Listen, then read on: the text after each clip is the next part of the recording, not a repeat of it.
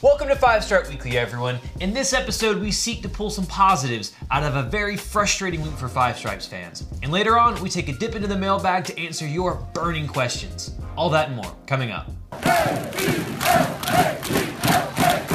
Welcome to the show, Five Star fam. I'm AJ. This is Tanner McLeod. And wherever it is you get your pods, subscribe, share, and leave us a good rating. You can now also find all our content on the Jinico USA platform anywhere in the world on Amazon Fire TV, Roku, iOS, Google Play, and many other streaming platforms. So, guys, let's first quickly talk about that Monterrey match that saw us crash out of the Champions League. We still won on the night. yes, indeed. Uh, yeah, I mean, it was a more positive performance from the Five Stripes for sure.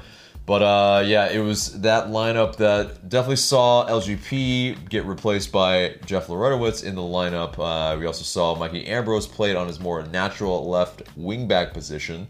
And uh, yeah, I mean, I think on the night we were a lot better, a little bit more. Uh, at least I think uh, we were creating some more chances uh, than we normally do uh, at least lately this year. And um, yeah, in, in, terms of what they were doing in terms of Monterrey, yes, they they parked the bus completely. They sat in a low block and they dared us to try to break them down. Unfortunately, yes, we lost three one on aggregate uh, over the uh, the series tie, and so yeah, it is what it is. Um, but we that positive is that we were the first team to beat Monterrey in this calendar year. So I think at least we have that. Uh, but on a whole, just still not good enough. Yeah, I mean, it, it was frustrating because I think with how that game was going, you could really see how much that last 10 minutes on a Mexico really hurt Atlanta United in yeah. this tie. Because if you can manage to hold it at 1 0, then Wednesday means a whole lot more. I think in that scenario, Monterrey would have played a bit more as well. They're going to be the best team that Atlanta United plays this year. They are the most valuable. They can invest whatever they want to. They're in a great city in Mexico. They're one of the biggest teams in Mexico. So it was always going to be a tough chance, a tough challenge, I should say, for Atlanta United. But, you know, in those games, sometimes you can make it you know make it tight. And I think that mm-hmm. Atlanta United, for as much as they did do, the goal came pretty late when it finally did come. Yep. There were some half chances here and there. Mind you, Monterrey Monterrey were playing hashtag crossbar challenge and hit sure. the hit the post, tw- hit the crossbar twice in a very crazy string of events right. early in the second half that could have you know killed everything. But you know the team they they went for it maybe a bit too late. Mm-hmm. They changed their shape a few times, four three three and four two three one, kind of. Those look really promising. Mm-hmm. Um, and, and, so the, the, the team got applauded off the pitch. They got clapped off, rightfully so. They they mm-hmm. played their hearts out, and I think we really were hoping that there'd be some some positives to build upon and to go forward from that match into Philadelphia. Um, I think it's said, it, yeah, it's a good point yeah. though. Sorry to interrupt you. Uh, in terms of why they were applauded off the pitch, I mean, yes, it was probably in stark contrast to the boos that uh, either the team or Frank de Boer or whomever heard when uh, it was against Cincy that you know they were booed off the pitch in that sense, and they so weren't fully booed, but yes, there were yeah, there out. were some boo birds out there, and so uh, but you know that spurred the uh, spoiled comments from Frank de Boer that uh, he actually did mention that uh, on an ESPN interview, I think with Taylor Twellman over the weekend before the uh, the Cincy match. But yeah, he did go back on his words about spoiled. He was saying yes, maybe that was the wrong word usage and that is used to winning, yeah. used to attacking football. Right. I think it was which, just like a loss in translation thing, right. which isn't shocking, but still, mm-hmm. word choice not so, always good. yeah, indeed. First indeed. impressions are very, very long lasting for sure, and so yeah, it r- rubbed a lot of fans the wrong way, of course. But I think uh, that's why you know, at least in this, the applause for this performance, yes, it was a step in the right direction. Yeah, absolutely. I mean, again, if they work hard, I think that when you're losing in a situation like that, you just want to see them work hard and give everything for the shirt and for the badge. And I think they did as much as could be expected. The goal itself was very well worked. It was very, very you know classy, quick play, one-two exchanges between Nagbe mm-hmm. and uh, Josef Martinez. That's what you want to see. Yes. A, an attacker that's close to Josef Martinez that so we can play those combinations, yes. link the up. The finish was bit. incredible. Yeah, oh it was yeah. a fantastic finish. Oh yeah. So I mean, it's it's it's frustrating, I think, because we'll dig into it more with Philadelphia. But I, I, think for me, you know, one of those things that was really frustrating about this game is the fact that, yeah, we're, they're the better team, but mm-hmm. we could have put ourselves in a position to do a lot more. Mm-hmm. You know, we could have put ourselves in a position to maybe make it a more competitive tie. Yeah. And for talking about giving the Champions League a lot, I, I don't know. Do, do you feel like we kind of left something out on the table? Because some people are like, "Yay, we've gone out of the Champions League," but you and me, we want to win everything. That's what Mm-hmm. Exactly. Atlanta is about. And I, don't- I don't know. There's some kind of just uh, not a great taste left in my mouth for the Champions League this season. I agree. I mean, and that that's the the main sticking point for me is that you know a lot of people were like, oh, this is an extraneous competition or something like that, and uh, I just don't see it that way. I mean, yes, it's our first time in the CCL, but that doesn't mean you're not going to try to win it. And in terms of that, I didn't really see the uh, the prioritization of this competition. And yeah, Frank de Boer, if he's uh, prioritizing CCL, then he wouldn't have played a very first choice 11 against DC or Cincy. Um, you know, yes, you're trying to get results in all of them, but the issue and large issue is is that yeah, CCL is the biggest competition that we've yet to be in, and I think you have to you know give your honest and best uh, you know best effort for it because the issue is is that it's not guaranteed that you're ever going to be in CCL again. So we kind of played that way where oh it's like oh you know assuming that we're going to be in this competition in the future. Well, you know, on our current form, if we're gonna go with that, we're not gonna be in anything if it, it's currently like that because the way we're playing is not very, uh, very promising that we would be able to, uh, you know, win a big match if this is what it is. But yes, we have to be patient. Yes, but uh, in terms of if we're you know playing a Julian Gressel in nearly every single match, um, because yes, you know, Franco Escobar has not been in the team. He's been injured, and Frank de Boer has mentioned that uh, a Franco Escobar is so important in the system, and that's why he hasn't played a 4 3 3. Uh, yeah, I mean, it's one of those, like, why would you play Julian Gressel in pretty much nearly every match until he had to sit, pretty much, because he was injured? I mean, that's the only point that uh, you know. And so with that type of like all the formations and whatnot, uh, you know, the the issues that we have, uh, that fans have, all that, like it's not anything about the formation or the tactics so far. It's about the philosophy going in. We've been just way, way too passive.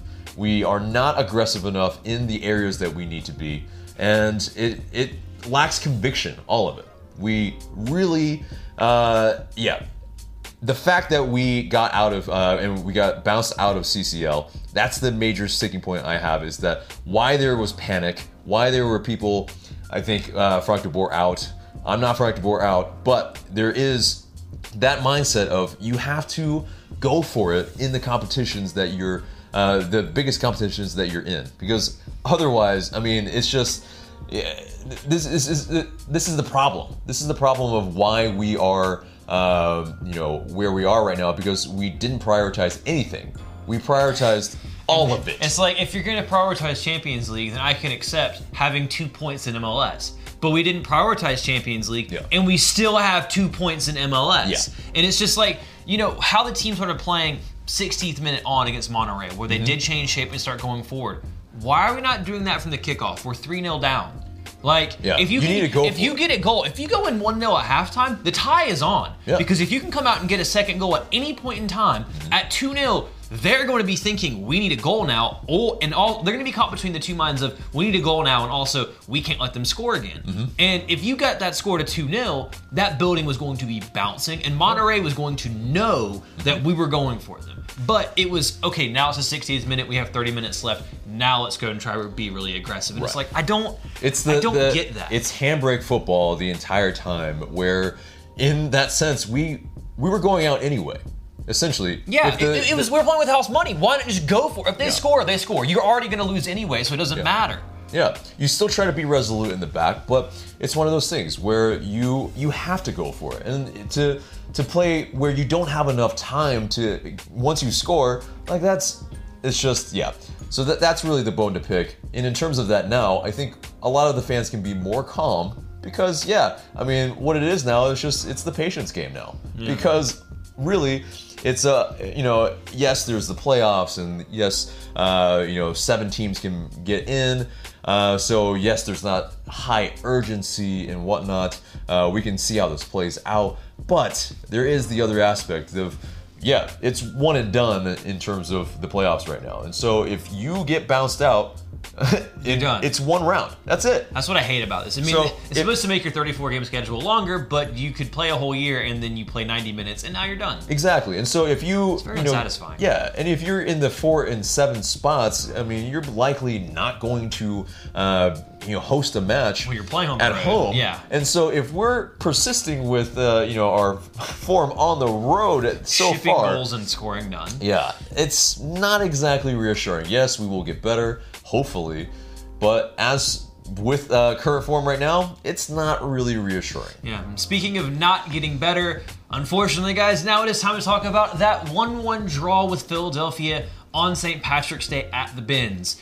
It was more like Cincinnati and less like Monterrey. It seemed Yeah. that the positivity that we had from the change of shape didn't really happen. I don't know what we were doing in the first 30 minutes or so of that game. Ah. Yeah, I mean, it's, it's so it's like this. I mean, um, you know, what the lineup says is uh, a red herring almost always. Yeah, uh, but in terms of uh, what came out, it looked like we were uh, packing the midfield with a diamond. But uh, yeah, of course, you, you saw uh, Darlington Nagbe on the left wing back position in terms of the lineup scorecard or the lineup card.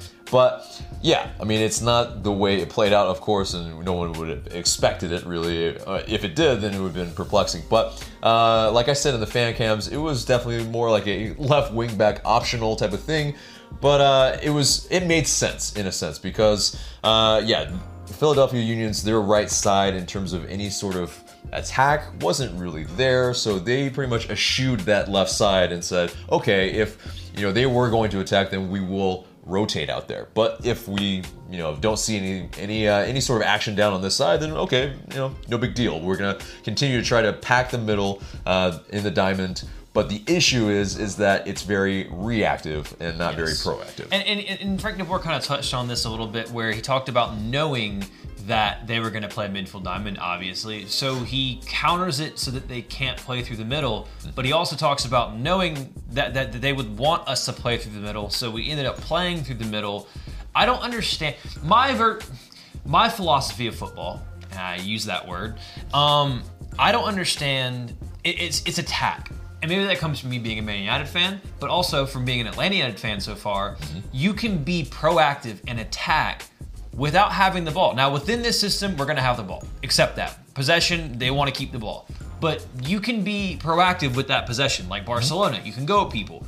Or you can be reactive and be like, okay, what is it? How can we stop the other team? We're better than everyone else. I don't give a toss about what Philadelphia or Cincinnati or DC can do. Make them react to us. Yep. That's what happened in the playoffs. Mm-hmm. It was it was it was proactive, even though we dropped off and let other teams have the ball. We knew the best way for us to score goals is by using our space, our speed, and we can create and score in transition and on the break better than anyone else. So how do we do that? By letting the other team come up, get comfortable, get out of their positions, and then when we get the ball, we go at them.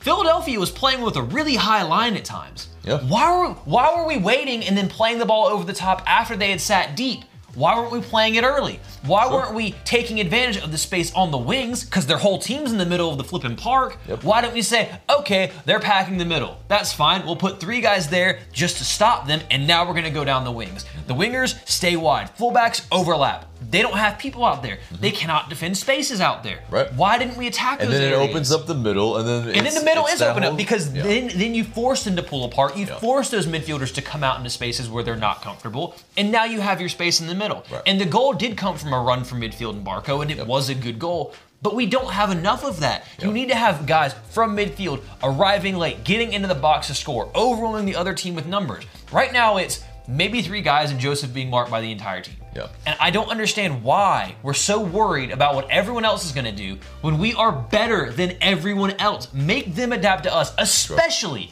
especially at home. and especially against a Philadelphia Union team that uh, has been susceptible at the back.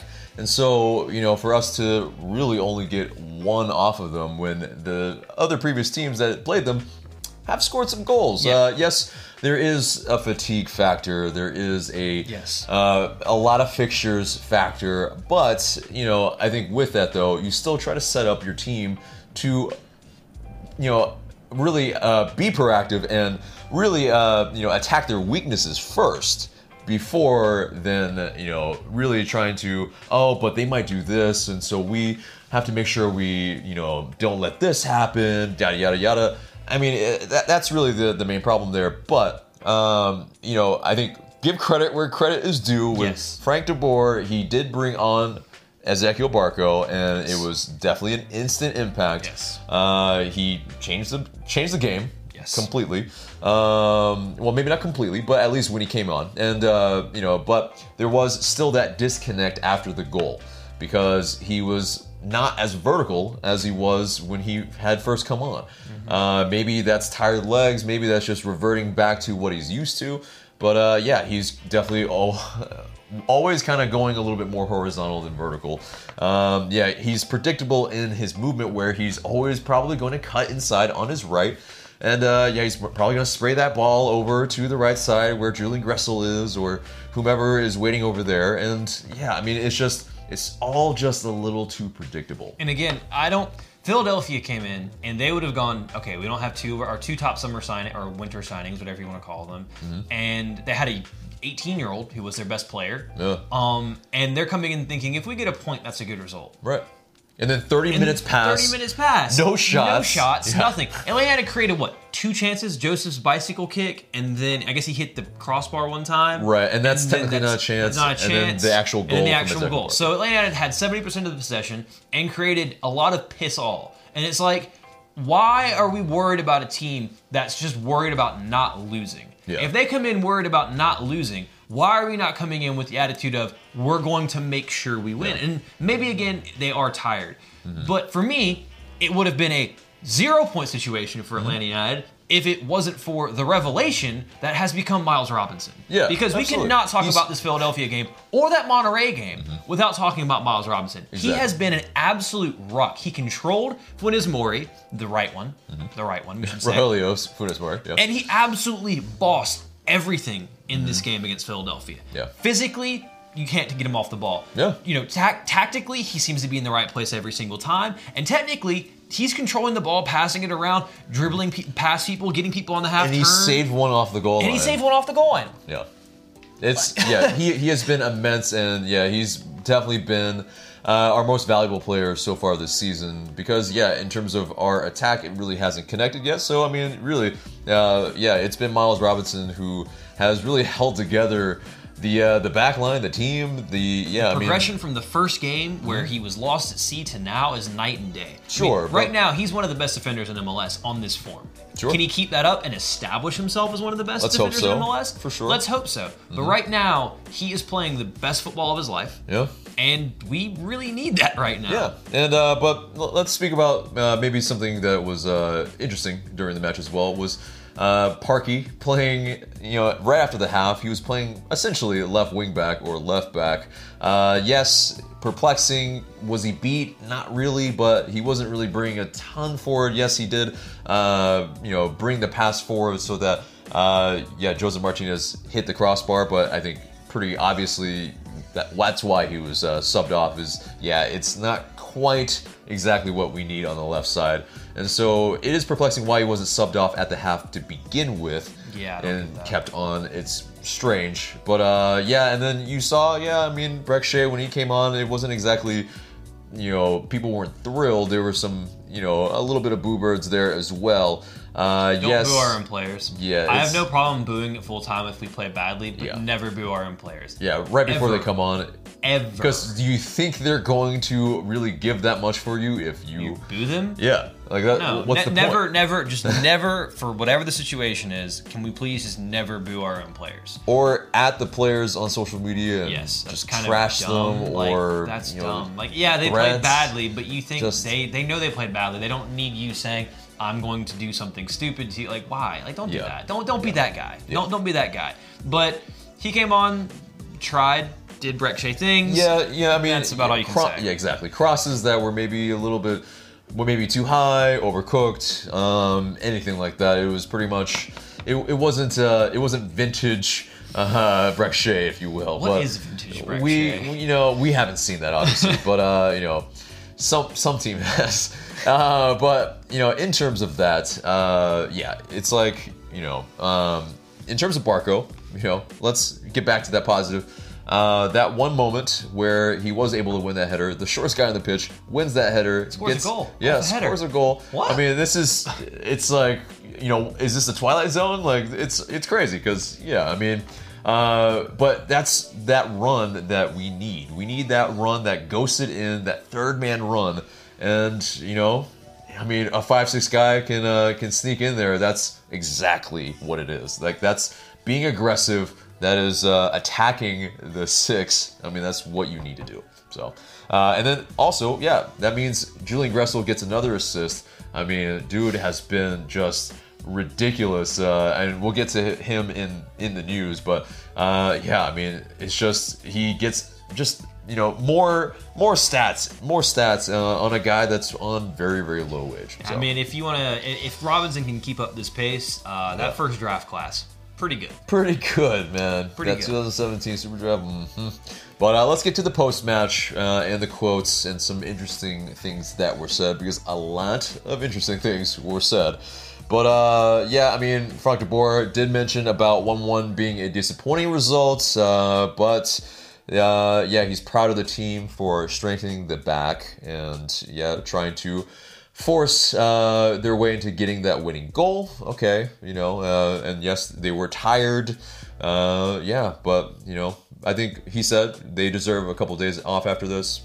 I agree. I mean, it's they've a lot of the players deserved some uh, rest uh, during this 24 day stretch where we played five games anyway, but that's a whole other thing. Um, and he talked about Pity Martinez and how, yeah, you know, it wasn't maybe his best game. He's trying to get used to a lot of things new country, new teammates, a new team, of course, and maybe the turf, which is an interesting comment. Yes, he hasn't played on turf yet, but.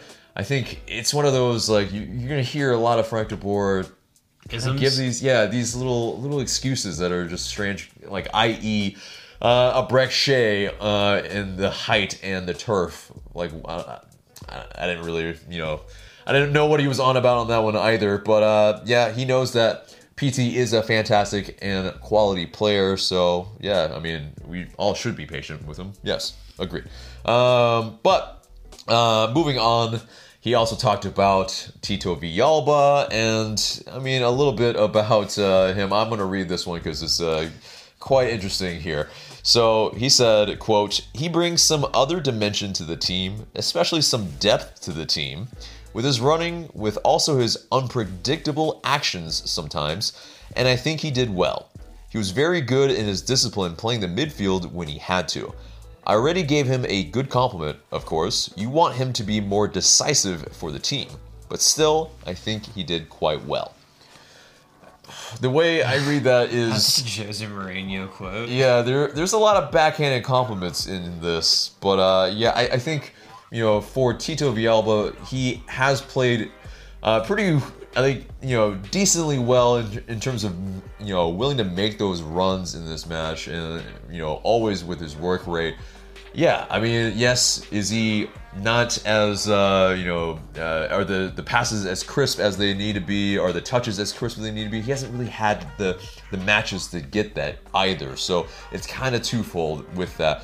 But uh, I mean, it just seems like what Frank de Boer was saying. It was a little backhanded compliment, a little bit with uh, you know, unpredictable actions.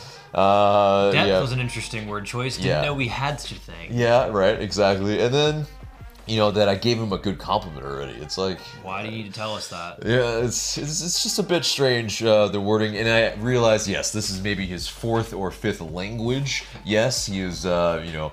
Very well spoken in that degree, but I mean, I think it's just you, there's some things to read in between the lines sometimes, and I think it's just either Dutchisms, Boerisms, or Van Gaalism, who knows? But all right, but uh, let's get to also, um, yeah, you know, he also talked about, or I think, uh, yeah, Brad Guzan talked about Miles Robinson's play, and yeah, I mean, you know, this this dude has been excellent. Uh, the just entire season, he's acknowledged that he gave him some huge dap in uh, when he made a save. Uh, He I cleared think- off the line, Yeah, yeah. cleared off the line. It was yeah. I mean, well deserved for sure. I think he gave it to him a couple times and he like physically just you know move someone out of the way Yeah. or just shielded the ball out of play. Like he had some really good moments, and Yeah. Brad Guzan was very very impressed with him. Yeah, he was, and uh, yeah, I mean, you know, I think some of the biggest cheers in the match were for when uh, Miles Robinson made a save or uh, made a tackle, you know, bossed someone off of a ball. I mean, it's just,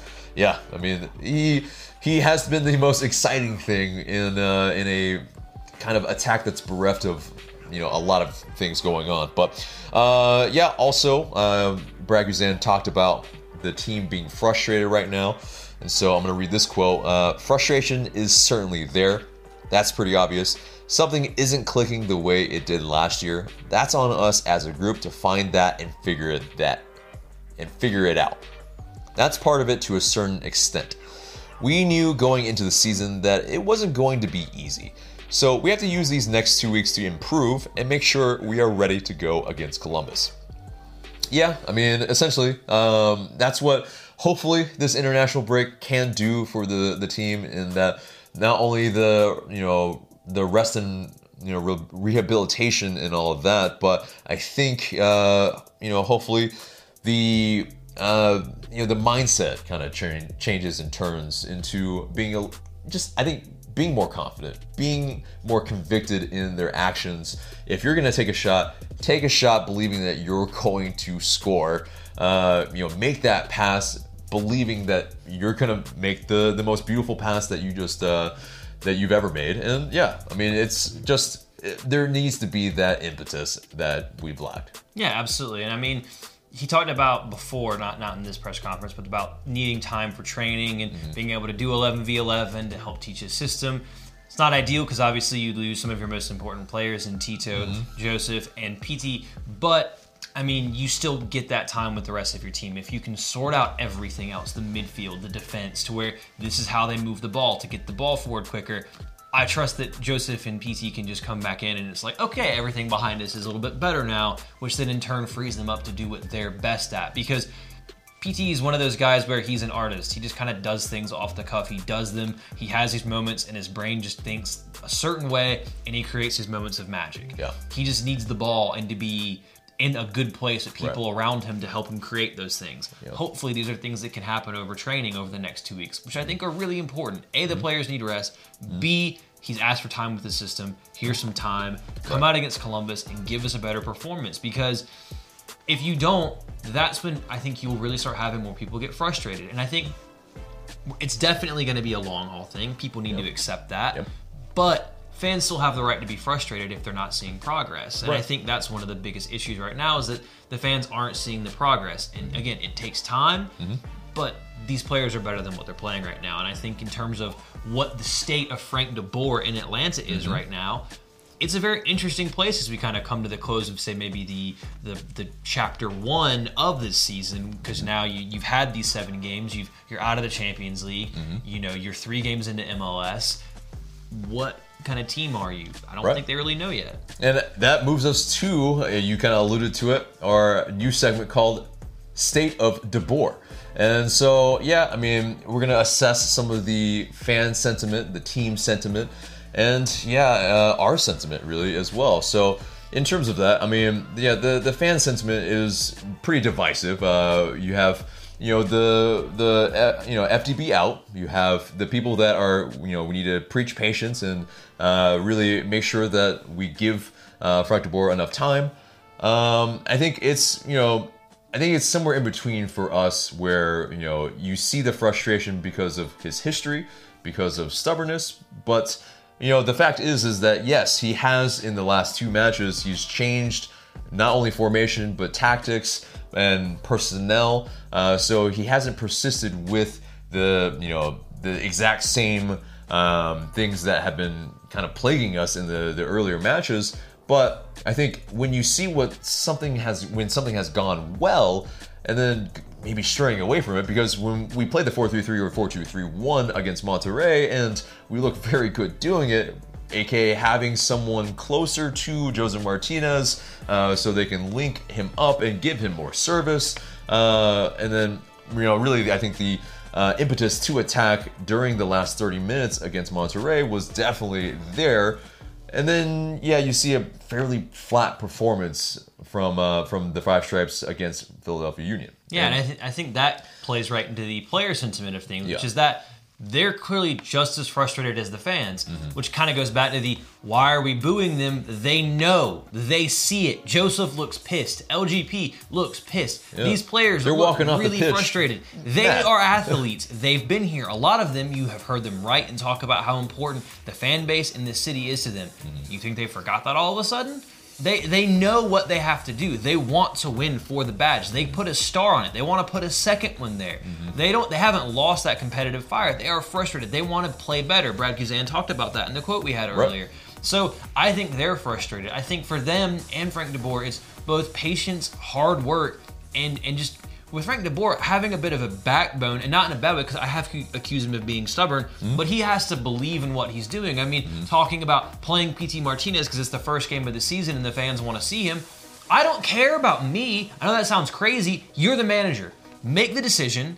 Have the backbone that says, I'm making this decision because this is the best decision that can help us win. Right. At the end of the day, we do this because this is our platform. We want to talk about this. But for managers, they need to make the decision without the outside noise. He needs to be in his office going, what is the best way for Atlanta United to win?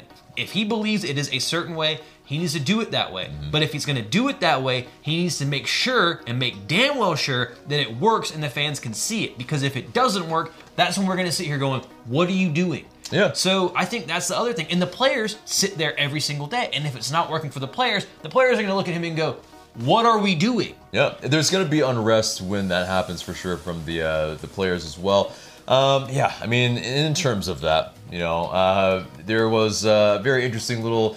Uh, because yes, there has been you know in terms of the panic meter, it has been risen a little bit, and yeah, definitely people at MLS have even noticed. So big ups to Calen Carr and Susannah Collins yeah of uh, this week in MLS because yeah they uh, they shouted us out on their episode last week. So uh, go check them out on their MLS YouTube channel.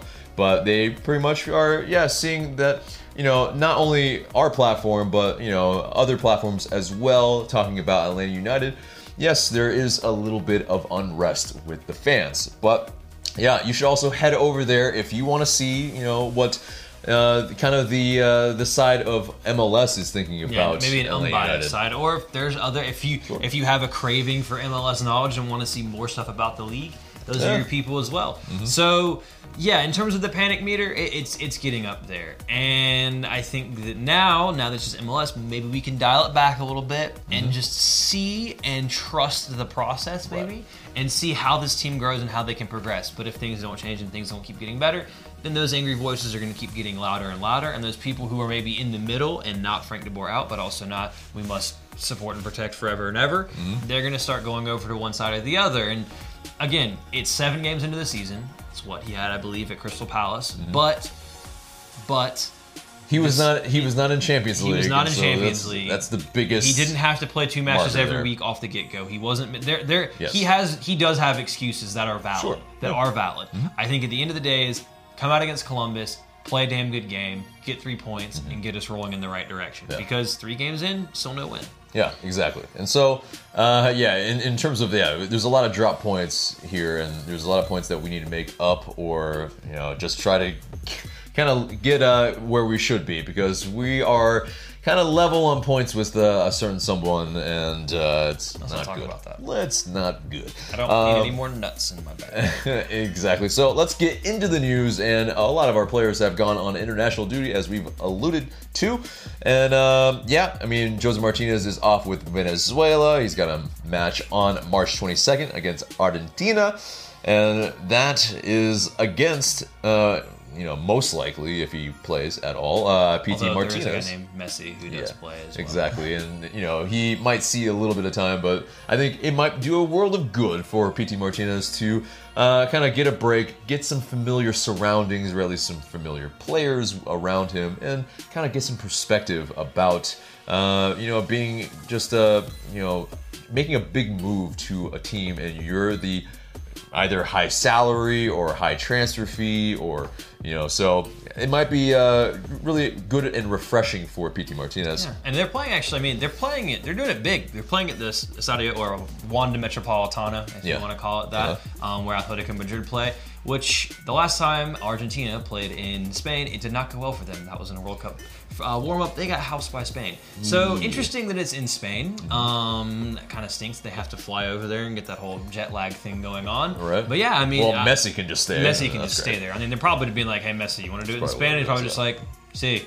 So yeah, so we have that. Also, we have Tito Villalba getting to play with Paraguay, Mm-hmm. teaming up with a former five-striper Miguel Almiron, I imagine. Indeed, indeed. So we'll see if those two can do anything. They have two matches, one on the 22nd as well against Peru, and another on the 26th against Mexico. right, and uh, to also know, Pity has two matches as well, uh, and Josef only has one, so that's good. Maybe he Uh, just doesn't play at all. I'm honestly fine with that. If he just wants to travel around, see his buds, he's gonna play. Let's be honest. Yeah, yeah. I mean it's what it is. But uh, and then also Andrew Carleton made the U20s uh, for the U.S. men's national team. So I think he has already made his way already. I saw on his uh, IG story uh, that he was already at the airport. So yeah, uh, I mean in terms of that, you know, it's uh, it's good on all of them. Hopefully they all come back healthy.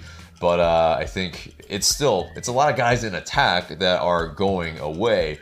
And so it is a little bit of a thing where, yeah, in terms of Frank de Boer and how much he can really implement uh, what he's wanting to do and to make you know the players in the attack kind of uh, you know think quicker, act quicker.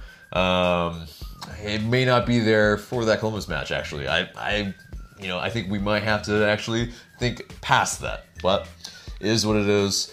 Let's move on into Gressel, where, uh, yeah, there was a nice article from Charles Boehm on MLSsoccer.com talking about, yeah, uh, Gressel pretty much playing like a DP, but, you know, not being paid like one. I mean, he has been pretty prolific, uh, and yeah, we talked about that that super draft class now with uh, Miles Robinson really showing out.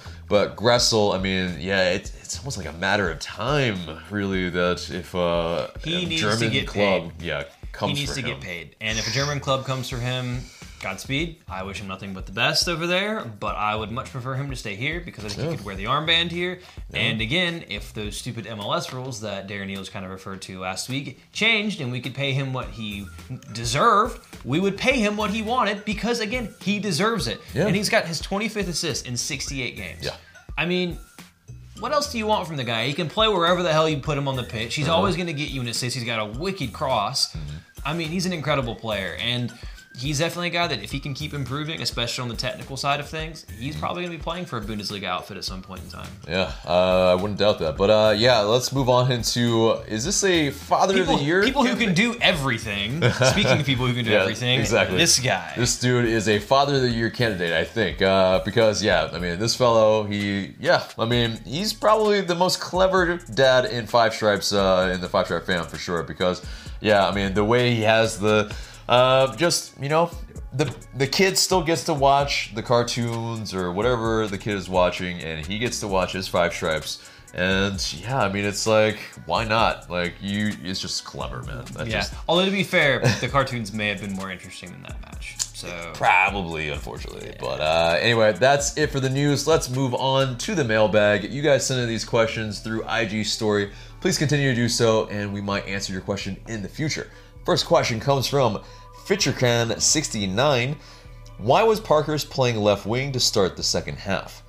I think we kind of talked about it a little bit, but I think it's pretty much because, yeah, I think they were trying to make sure that we had a little bit more uh, on the left side because they recognized probably that uh, we could attack them on the wings. But all of a sudden, you know, it, it's just why he wasn't Him? taken off again. yeah, just like why not just put Brek Shea on a halftime or Mikey Ambrose on at halftime? Because it was very quickly after that he was replaced. I, mean, so. I think it was like the 56th minute or 58, Yeah. somewhere in the mid to late 50s, and it was Right. just like, why even do that? Yeah. He's, I mean, It was okay. perplexing that uh, Mikey Ambrose didn't even start this match. Yes, he had played on Wednesday, and maybe he lacks a little bit of match fitness. Maybe he wasn't well proving. Wednesday, yeah, so- maybe he wasn't proving to Frank de Boer that you know he should be the starter or something. I don't know. Played whatever better than is, everyone else has in that position so far this season. Yeah, so I mean, it's one of those like uh, in terms of why he's playing there. who knows? You know, it's uh that's one of the major questions that we had, and uh, that we continue to have. Just perplexing decisions in game. But next question comes from Keaton Thomas, sixty one. Besides Miles, who do you see being the next player to step up and make a big impact? I think it's Ezequiel Barco for me. I really think that if he can just, he's improved every performance. He had a great goal. Shows some bravery going up for that header as well because he doesn't really ever go for those. Mm-hmm. If he could just be a little bit quicker in his decision making, learn that he can go down the outside and down the wing, and that makes him less predictable. If he could just learn, you're seeing these bits and flashes here and there that it's like, okay, he's making these surging runs now. He's trying to combine a little bit with Josef if he can just keep improving and working hard, I can really see where he can start developing and mm-hmm. playing the talent that we paid for and Yeah. that people kind of expect from him. And I think he knows he has to prove that as well because last season was very disappointing. And in the soccer world, if you're a hot prospect and you don't do anything, your meter can cool off pretty quickly. So he knows he has to put out some performances, and and I, I back him. I really want to see him do well. I back him Yeah. to succeed for us. Exactly, and yeah, he's shown his work rate as well this season. Where yeah, I mean he's running around like a madman, which is good, but you also don't want to just like you know waste your energy. You also want to be smart with that. But uh, I think you know doing that though, he has endeared himself to uh, a lot more of the uh, the fans. Yes, uh, not everyone has loved Ezequiel Barco. Uh, but I think he is definitely, you know, making strides and he's, yeah, he's showing a lot more this season for sure. Next question comes from Nichols Odian. When fully healthy, what is the best formation for this team?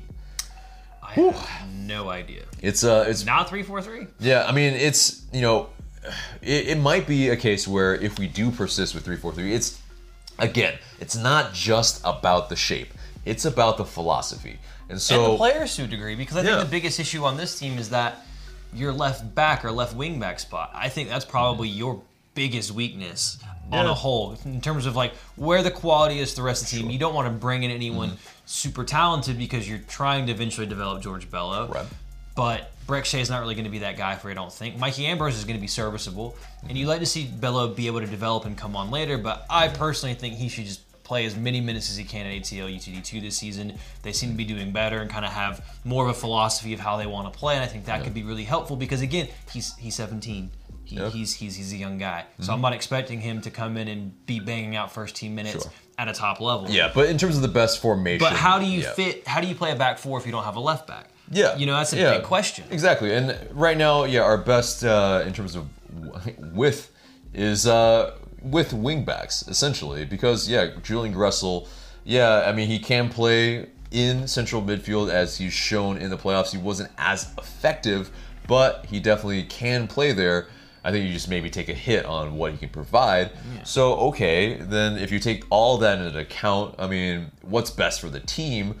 Maybe it is a Julian Gressel coming inside, and so you know maybe it is a, a Franco Escobar playing right back, and you know you have Mikey Ambrose or whomever steps up uh, playing left back, and then so you can play a four man back line. Uh, Julian Gressel is one of the center mids. Uh, Remedi or Larentowicz. Uh, Nagbe also has a central mid, and then you know you have that attack with Pity, Josef, and Barco or Tito. And so I think in that you have some balance, you have a little bit of dynamic, and yeah, it, it still fits in a lot of the best players. And in terms of yeah, I guess the biggest question there now is center backs.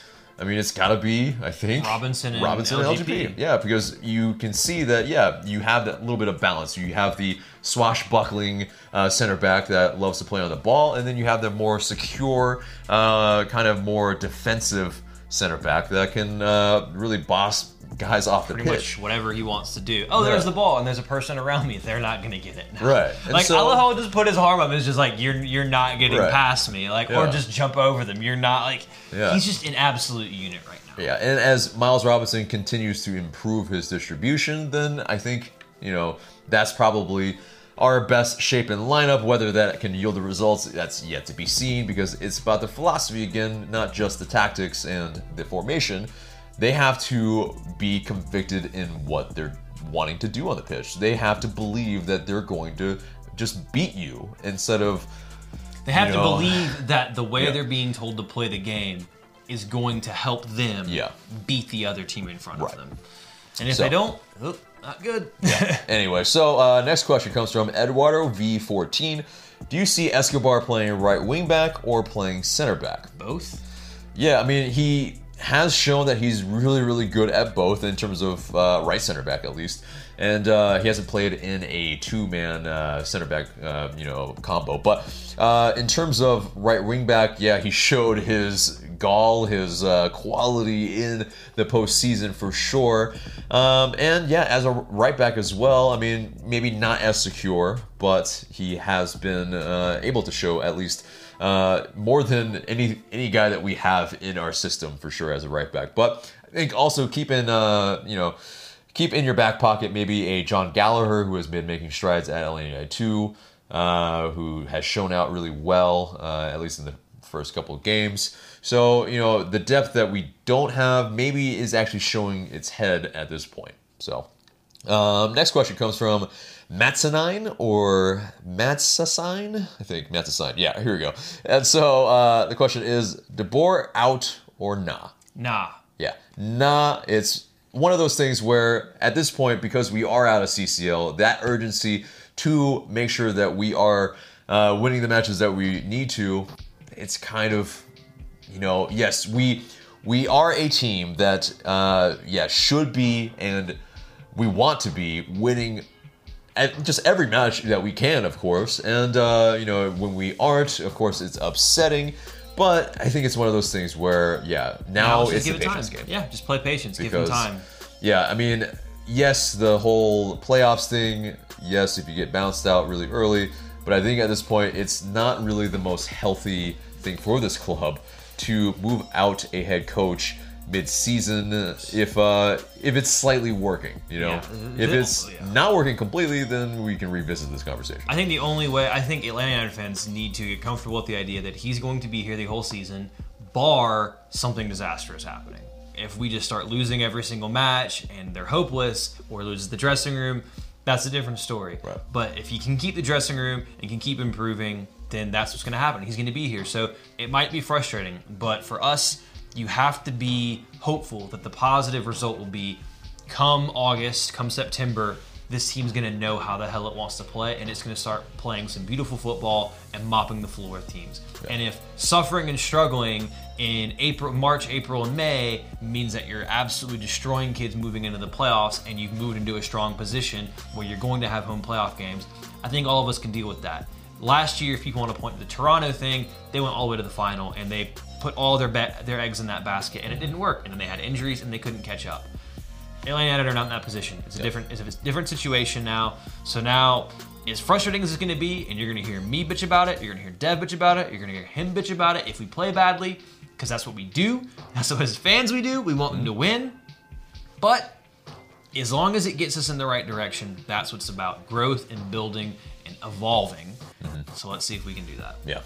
And again, he's brought in here for kind of bigger picture as well to grow the kids, to sell these uh, you know young players and prospects on. So you know he's on a four-year deal. It's I mean And he needs to succeed here. Yeah. Like, if he does not succeed here, he's never getting a top level management job again in his life. Yeah. Like, think about that. So it's not that he just wants to come in here. He thinks he knows what he's he's arrogant. Everything is his way or the highway. And then you know if it doesn't work out, whatever. Yeah. If he doesn't win and if he doesn't succeed at Atlanta United, his management career is done. So he needs to win here. So it's our job. Is even though it's frustrating and boring, to back them, back the players, not boo them, not get on their social medias and say they suck. Say, you know, go out there and wish them the best and keep supporting them like we've always done in the best of times. Because it's what you do in your struggling points that really define you as a club. We're struggling a little bit right now. Yep. Let's see where we go. Yeah. Uh, well said, well said, man. And uh, last question comes from Carson ATL Hawks 26. Tanner, what is something Atlanta United related that you want for your birthday? And also, happy birthday to Tanner. This guy, what a legend. And so, yes, uh, you know, write all in the comments below. Happy birthday to Tanner. But what, what, what would you want? What would you want for your Uh, birthday? For us to win a fucking game. That would be great. That would be nice. That would be nice, Carson. Is if we could beat Columbus. I'll ask for that. Beating Columbus when we come out of the international break. Yeah. Or for Pity Martinez to sort himself out. That's One of those a man. That's a far-reaching birthday present, man. That's like I, it's a deposit Yeah. from the future Sure. because I can't have it right now. Yeah. I mean, in terms of what can I have from Atlanta United right now, You're investing in the future. I'm investing in the future. Sure, okay. Uh, I'm investing in the future. I'm saying I'd like a win in the future. Now, as far as anything else is concerned, say like Man United, for example, uh, that we beat Barcelona in the Champions League, but that won't happen. Moving on. yes. To the question of the day. What do we got? My question of the day, guys, to you is how has your outlook changed for Atlanta United this season, having seen what we've seen so far? Has it changed? Do you still think we're going to do well now that we're out of the Champions League? Does that change what your goals are for the season dramatically? Down in the comments below and let us know what you guys think. And guys, that's it for us today. Remember to subscribe to us if you haven't already, share this episode, and leave us a review and rating so we can pop up higher in your rankings. And for Tanner, I'm AJ. Thanks so much for listening.